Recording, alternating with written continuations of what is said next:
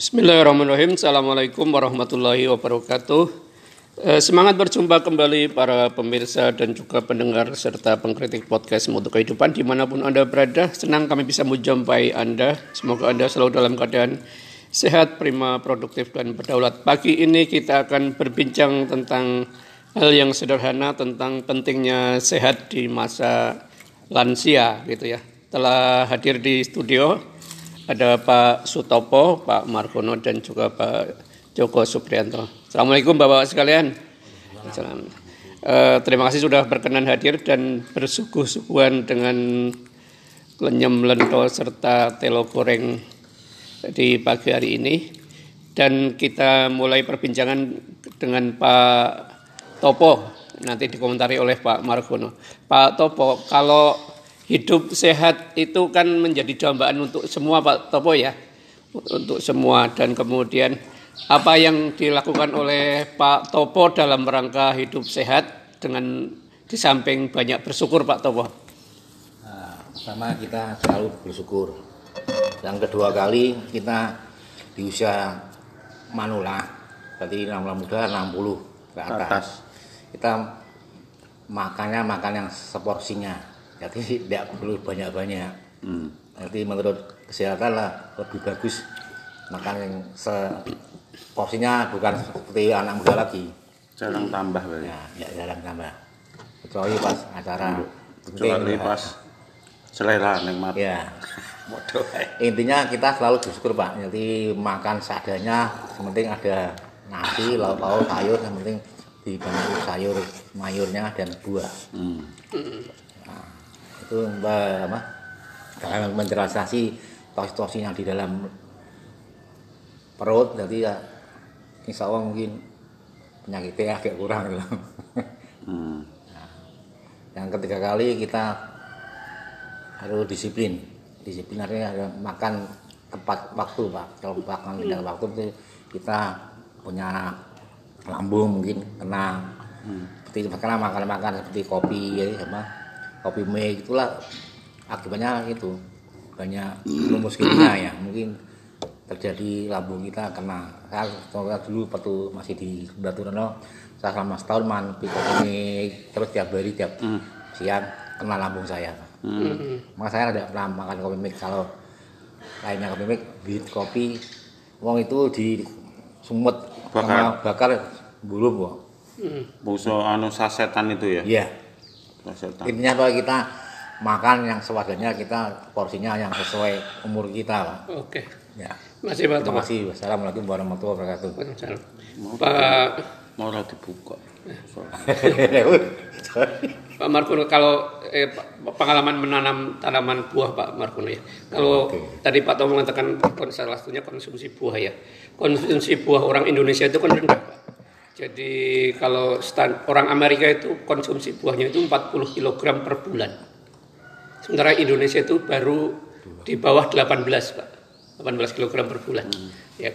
Kira-kira da- kalau dalam pandangan Pak Margono apa sih kesulitan-kesulitan yang dihadapi oleh eh, orang kita untuk banyak mengkonsumsi buah. Apakah memang tidak ada buahnya atau terlalu mahal Pak Margono? Terus anu ya. Nah, saya mungkin yang pertama anu mungkin apa ya? Emang buahnya itu sebetulnya ada lah itu Indonesia itu malah kalau punya buah itu dijual nggak dimakan. Jadi anu apa? Yang baik-baik itu dijual yang anu Diekspor diekspor lah. Tuh, karena kita itu tanahnya ya kaya makmur subur. Tapi tidak banyak anu istilahnya orang suka menanam buah gitu mungkin mungkin itu pak Tapi apa tak- apa se- ambil- sebenarnya ambil seberapa sulit dulu. sih? Seberapa sulit sih sebenarnya Pak Margono ya istilahnya menanam menanam buah? Kalau pengalaman saya itu sebenarnya tidak sulit pak. Wong, Alhamdulillah tanah kita itu diberkahi Allah, tanah yang subur. Cuma ditancapkan saja, mungkin itu sudah berbuah. Apalagi di istilahnya apa ya, di gula wentah lah nek Jawane apa di openi. dibudidayakan. dibudidayakan secara maksimal insya Allah lebih baik. Oke, Pak Makran masih. Eh, Pak Joko itu menarik tadi yang disampaikan Pak Topo dan Pak Marfan. Jadi eh, yang baik-baik, kualitas baiknya, supernya diekspor, Pak Joko ya. Sementara yang kualitas rendah itu di- untuk pasar dalam negeri.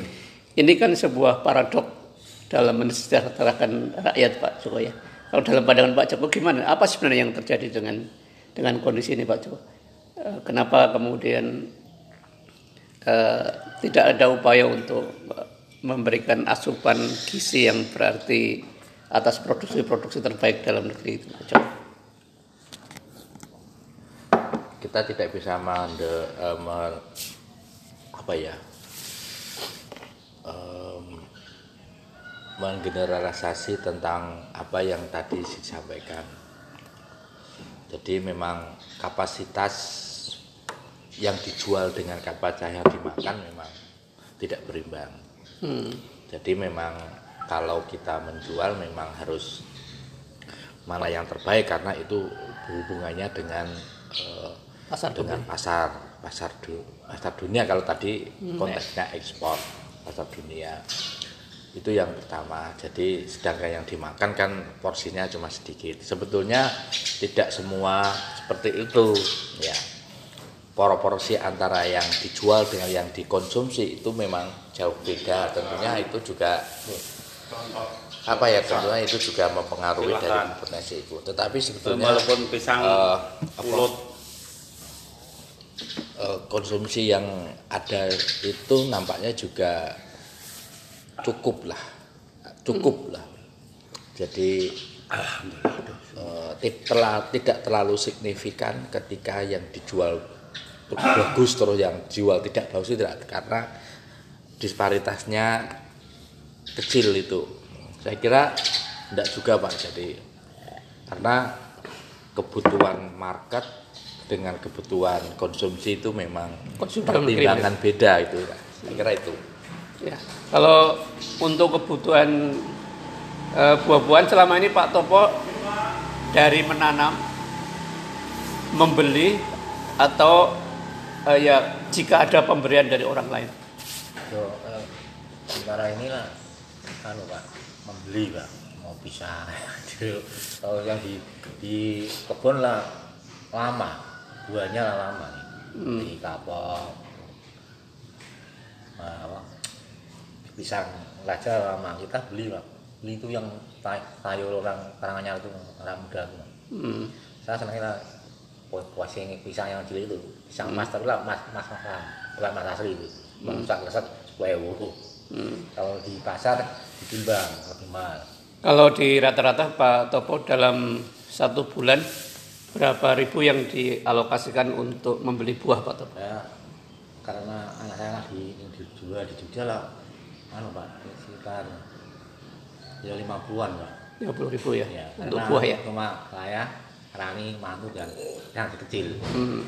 nah, si Ivan lah jar- jarang Hmm.